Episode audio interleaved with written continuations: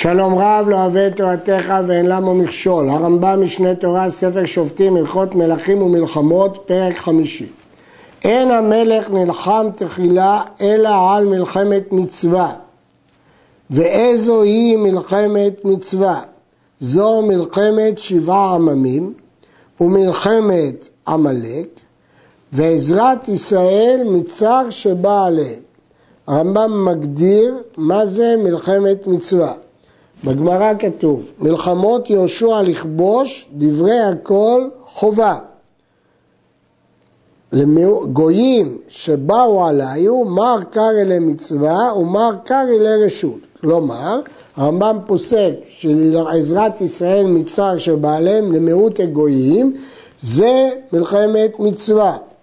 אמנם בגמרא כתוב למעט הגויים דלא לבוא עליהם, מלחמת התקפה, אבל פה מלחמת הגנה, כאשר הצער בא עליהם, הרמב"ם מגדיר אותה כמלחמת מצווה. יש אומרים שהמקור הזה, כי תבואו מלחמה עליכם, על הצער הצורר אתכם, שזה נקרא מלחמת מצווה. יש אומרים שאם הם עוד לא באו עליהם, אלא מלחמה מקדימה, זאת מלחמת רשות. ואם כבר באו עליהם, אז זאת מלחמת מצווה, ודן בזה הלכי משנה פה ועוד אחרונים. אז דבר ראשון, המלך צריך להילחם מלחמת מצווה, שזה כולל שלוש מלחמות. שבעה עממים, מלחמת יהושע, מלחמת עמלק, כפי שנראה לקמן, זאת מלחמה מתמדת, ועזרת ישראל מצער שבא עליהם. רואים מכאן שמלחמת עמלק היא לא מלחמה שמוטלת על כל אחד מישראל אישית, אלא על המלך, ואכן היא מוגדרת ברמב"ם בספר המצוות כמצווה על הציבור. ואחר כך נלחם במלחמת הרשות. הוא לא יכול להתחיל במלחמת הרשות לפני מלחמת מצווה. מה זה מלחמת הרשות?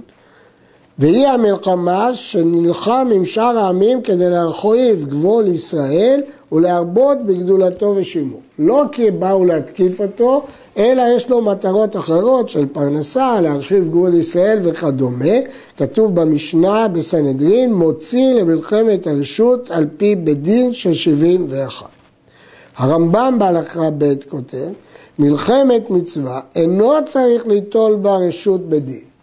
רק במלחמת רשות צריך רשות של בדין, אבל במלחמת מצווה לא צריך רשות, אלא יוצא מעצמו בכל עת, וכופה העם לצאת. אבל מלחמת הרשות אינו מוציא העם בה, אלא על פי בדין שש שבעים ואחת. הוא בפירוש במשנה בסנהדרין, הוא מוציא למלחמת הרשות על פי בדין של שבעים ואחת. משמע, שמלחמת מצווה, לא צריך בדין של שבעים ואחת, אלא הוא יכול בעצמו. בגמרא במסכת ברכות, רואים עוד גופים שהוא נמלח בהם לפני שהוא יוצא למלחמת רשות. שם יש רשימה של גורמים שהוא צריך להימלך בהם, בסנהדרין, באורים ותומים, ביועץ הצבא, אבל פה הרמב"ם הזכיר את הבדין של שבעים ואחת כמו המשנה בסנהדרין. הוא פורץ לעשות לו דרך והם ממחים בידו. אפילו במלחמת הרשות הוא פורץ לעשות לו דרך, הכוונה דרך גדרות של אחרים לצורך המלחמה, ואין ממחים בידו. ודרך המלך אין לה שיעור, אלא כפי מה שהוא צריך. אינו מעקם הדרכים מפני קרמו של זה ומפני שזהו של זה, אלא הולך בשווה ועושה מלחמתו. והספר של הרמב"ם משמע שמה שהתירו לו לעשות דרך זה דווקא לצורך מלחמה, עושה מלחמתו, סתם ככה הוא לא יכול לפרוץ דרכים על חשבון שדות של אחרים. אבל מרש"י במסכת סנהדרין משמע שבכל עת ובכל זמן, אפילו לא לצורך מלחמה, שזה מזכויות המלך, אבל מהרמב"ם וגם מלשון המשנה בסנהדרין משמע יותר שזה עושה מלחמתו לצורך מלחמה. מצוות עשה להחרים שבעת עממים, שנאמר חרם תחרימם, וכל שבא לידו אחד מהם ולא הרגו, הרי זה עובר בלא תעשה, שנאמר לא תחיה כל נשמה.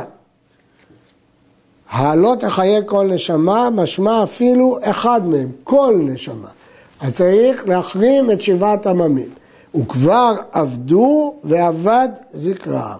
בא סנחריב וערבב את האומות, והרמב"ם בספר המצוות כתוב שתמו כבר ונחרטו על ידי דוד ונתפזרו הנשארים ונתערבו בין האומות.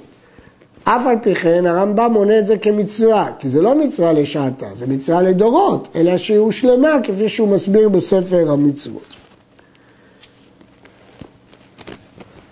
וכן מצוות עשה, לאבד זרע עמלק, שנאמר תמחה את זכר עמלק. כבר הזכרנו שבספר המצוות הרמב"ם אומר שזה מצווה על הציבור.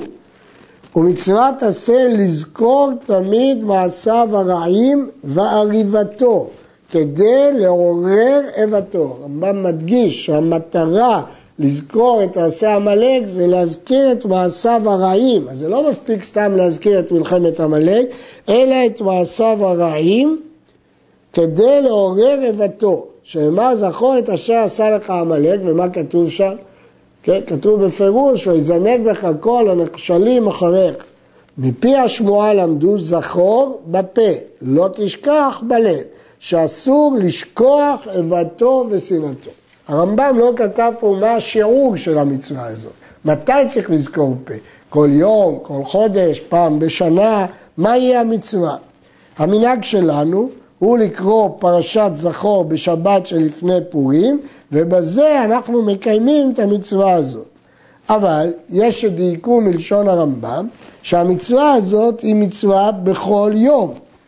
ויש שאומרים שכיוון שמטרת המצווה לזכור את איבתו ולא לשכוח, פעם ב-שנים עשר חודש זה מספיק כדי לזכור ולא לשכוח. כל הארצות שכובשים ישראל במלך על פי בדין, הרי זה כיבוש רבים, והרי כארץ ישראל שכבש יהושע לכל דבר. הספרי לומד את זה בסוף פרשת והיה עקב, כל המקום אשר תדרוך כף רגליכם. והוא שיכבשו אותה אחר כיבוש כל ארץ ישראל האמורה בתורה. וכן צריך שלושה תנאים. א', שמלחמת הרחבת הארץ תהיה על ידי מלך. ב' על ידי רשות בדין, דהיינו סנדרין של שבעים ואחת, בלי זה זה לא יחשב לארץ ישראל. והשלישי, שיכבשו אותה אחר השלמת כיבוש כל ארץ ישראל. ולכן הגמרא אומרת שדוד המלך כבש את סוריה, שלא חלה על זה קדושת הארץ לגמרי, כי פלטרין של מלך לא כיבשת, לא כבשת עדיין את כל ארץ ישראל, אז לא תופס הכיבוש, לא תופס הכיבוש של סוריה. ומותר לשכון בכל העולם חוץ מארץ מצרים. מן הים הגדול המערבי ארבע מאות פרסה על ארבע מאות פרסה כנגד ארץ כוש וכנגד המדבר, הכל אסור להתיישב בה. ובשלושה מקומות הזהירה תורה שלא לשוב למצרים. לא תוסיפון לשוב בדרך הזה עוד, לא תוסיף עוד לראותה, לא תוסיפו לראותם עוד עד עולם, ואלכסנדריה בכלל האיסור. כן, הרמב"ם אומר שאסור לשבת בכל ארץ מצרים, כולל אלכסנדריה. אמנם, מותר לחזור לארץ מצרים לסחורה ולפרקמטיה, כלומר לא להתיישב שם, אלא לקנות ולמכור סחורה, ולכבוש ארצות אחרות, כדי לעבור דרכה לכיבוש ארצות. ואין אסור אלא להשתקע שם. ואין לוקים עליו זה שבעת הכניסה מותר לו, בשעה שהוא נכנס הוא חשב שהוא יחזור מהר, ואם יחשוב לשב ולהשתקע אין בו מס, אחר כך אם בטעות הוא ישתקע זה לא מס. ויראה לי שאם כבש מלך ישראל ארץ מצרים על פי בדין, במלחמת הרשות, היא מותרת, כיוון שזה כבר מלחמת הרשות, ולא הזהירה התורה לשוב ליחידים או לשכון בה והיא ביד גויים, מפני שמעשיה מקולקלים יותר מכל הארצות, שנאמר כמעשה ארץ מצרים. עכשיו כמובן שהשאלה נשאלת, כפי ששואל פה הרדב"ז, ואם תאמר, על מה סמכו לשכון במצרים? וכפי שהוא הקשה על הרמב"ם עצמו, שהוא שכן במצרים. כותב הרמב"ם, כותב הרדב"ז, ויש מי שכתב שלא אסרה תורה אלא בדרך הזה, כלומר מארץ ישראל למצרים, אבל לשאר ארצות מותר, זאת דעת הגאות מימוניות.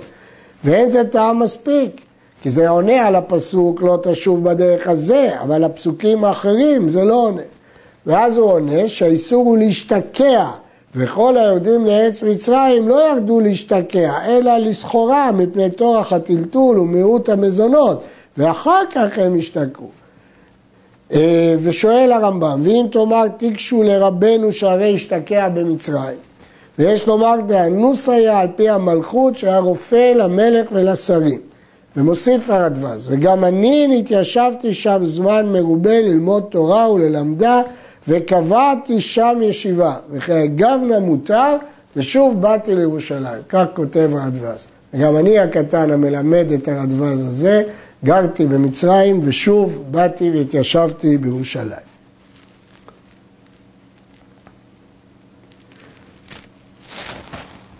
אסור לצאת מארץ ישראל לחוצה לארץ לעולם, אלא ללמוד תורה, או לישא אישה, או להציל מיד הגויים ויחזור לארץ. וכן יוצאו לסחורה. אבל לשכון בחוצה לארץ אסור, אלא אם כן חזק הרעב שם עד שנעשה שווה דינר חיטים בשני דינרים. במה דברים אמורים בשהיו המעות מצויות והפירות ביוקר? אבל אם היו הפירות בזול ולא ימצא מעות ולא במה יסתכם ועבדה פרוטה מן הכיס, יצא לכל מקום שימצא בו רווח. ואף על פי שמותר לצאת, אינה מידת חסידות, שהרי מחלון וחיליות שני גדולי הדור היו, ומפני צרה גדולה יצאו, ונתחייבו כליה למקום. אומר הרמב"ם, שאדם שגר בארץ, אסור לו לצאת מן הארץ לחוץ על הארץ, לעולם, אלא לשלוש מטרות. או ללמוד תורה, ולמרות שיש לו רב בארץ, לא מן הכל אדם זוכה ללמוד, או לישא אישה שזאת מצווה רבה, או להציל מיד הגויים. אבל גם שלושת אלה התירו לו רק זמנית, ויחזור לארץ. הגמרא אומרת על אחד שבשביל לייבם ירד לחוץ לארץ ונשאר שם, אז הגמרא התבטאה ביטוי חריף שאסרה לו לרדת לייבם ולהישאר שם. אחיך מקום הרגו בגלל שהוא השתקע, ואתה הולך אחריו, משמע שכדי להשתקע אסור אפילו כדי להסליסה אישה, אלא לחזור לארץ. וכן מוסיף הרמב"ם, יוצאו לסחורה. מה הפירוש הוא יוצא לו לסחורה? ואמרנו שרק לשלוש מצוות גדולות.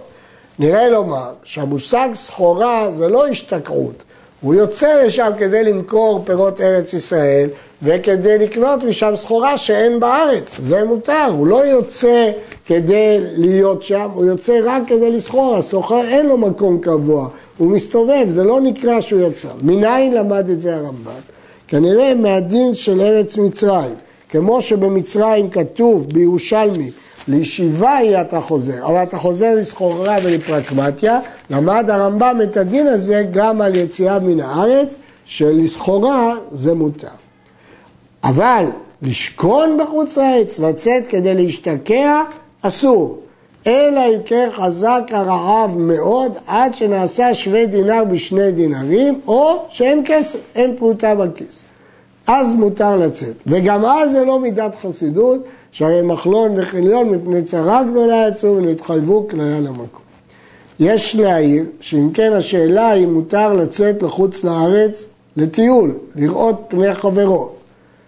מהרמב"ם הזה משמע רק לשלושה דברים, ללמוד תורה, לישא אישה, להציל מהגויים, וכן יוצאו לסחורה. יש אומרים שגם לראות פני חברו זה מצווה כפי שמשמע ממועד קטן ומתירים בזה, אבל מלשון הרמב"ם משמע שזה אסור אם לא לעשות סחורה או לשלושת המטרות האלה.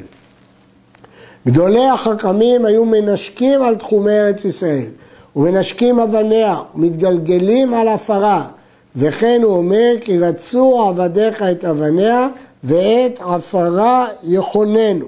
בסוף כתובות כתוב רבי אבא מנשק כיפה דעכו. עכו הייתה גבול ארץ ישראל.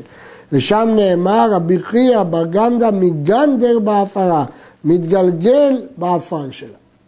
אמרו חכמים, כל השוכן בארץ ישראל עוונותיו מחולים, שנאמר ובל יאמר שכן חליתי. העם היושב בה נשוא עוון, פסוק בישעיהו, העם היושב בה נשוא עוון.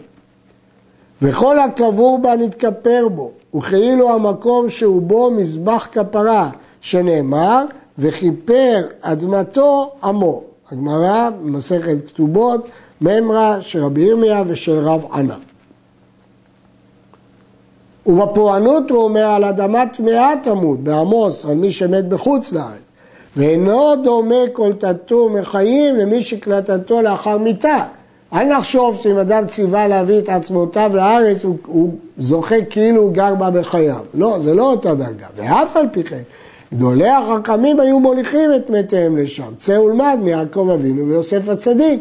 כלומר, למרות שהמצווה יותר לגור בחיים, אבל גם לאחר מיתה אפשר להביא את זה, אפשר להביא את עצמותיו לארץ, וזאת זכות, כמו שיעקב השתדל שיוסף יעלה את עצמותיו, ויוסף השתדל שבני ישראל יעלו את עצמותיו, ויקח משה את עצמות יוסף עמו. לעולם ידור אדם בארץ ישראל, אפילו בעיר שרובה גויים, ואל ידור בחוץ הארץ אפילו בעיר שרובה ישראל, שכל היוצא לחוץ הארץ כאילו עובד עבודה זרה, שנאמר כי גרשוני היום מסתפח בנחלת השם, לאמור לך עבוד אלוהים אחרים. ובפורענות הוא אומר, ולאדמת ישראל לא יבוא. זאת ברייתא במסכת אה, אה, כתובות, שכל היוצא מן הארץ, כי אמרו לדוד, לך עבוד אלוהים אחרים. וכי מי אמר לדוד ללכת עבודה זרה? אלא בזה שאמרו לו לברוח ולצאת מארץ ישראל, וכאילו אמרו לו לעבוד עבודה זרה. הרמב"ן על התורה מסביר שהטעם הוא מפני שארץ ישראל מיוחדת לקדוש ברוך הוא והשכינה שורה בה. לכן מי שיוצא ממנה כאילו עובד עבודה זרה. כשם שאסור לצאת מארץ לחוץ על הארץ, כך אסור לצאת מבבל לחוץ לשאר ארצות. שנאמר בבל היובאו ושמה יהיו. זה גמרא במסכת כתובות, אמר רבי יהודה אמר שמואל, כשם שאסור לצאת מארץ ישראל לבבל, כך אסור לצאת מבבל לשאר ארצות. הסיבה היא, בגלל שהייתה שם תורה, הייתה שם קדושת התורה, ואסור לצאת ממקום שיש קדושת התורה למקום שלו, כך פרש רש"י. הרמב"ם פה לא אמר את הטעם, אלא הביא את הפסוק, בבל היובאו ושם היו, ולכן ייתכן שהטעם הוא אחר. עד כאן.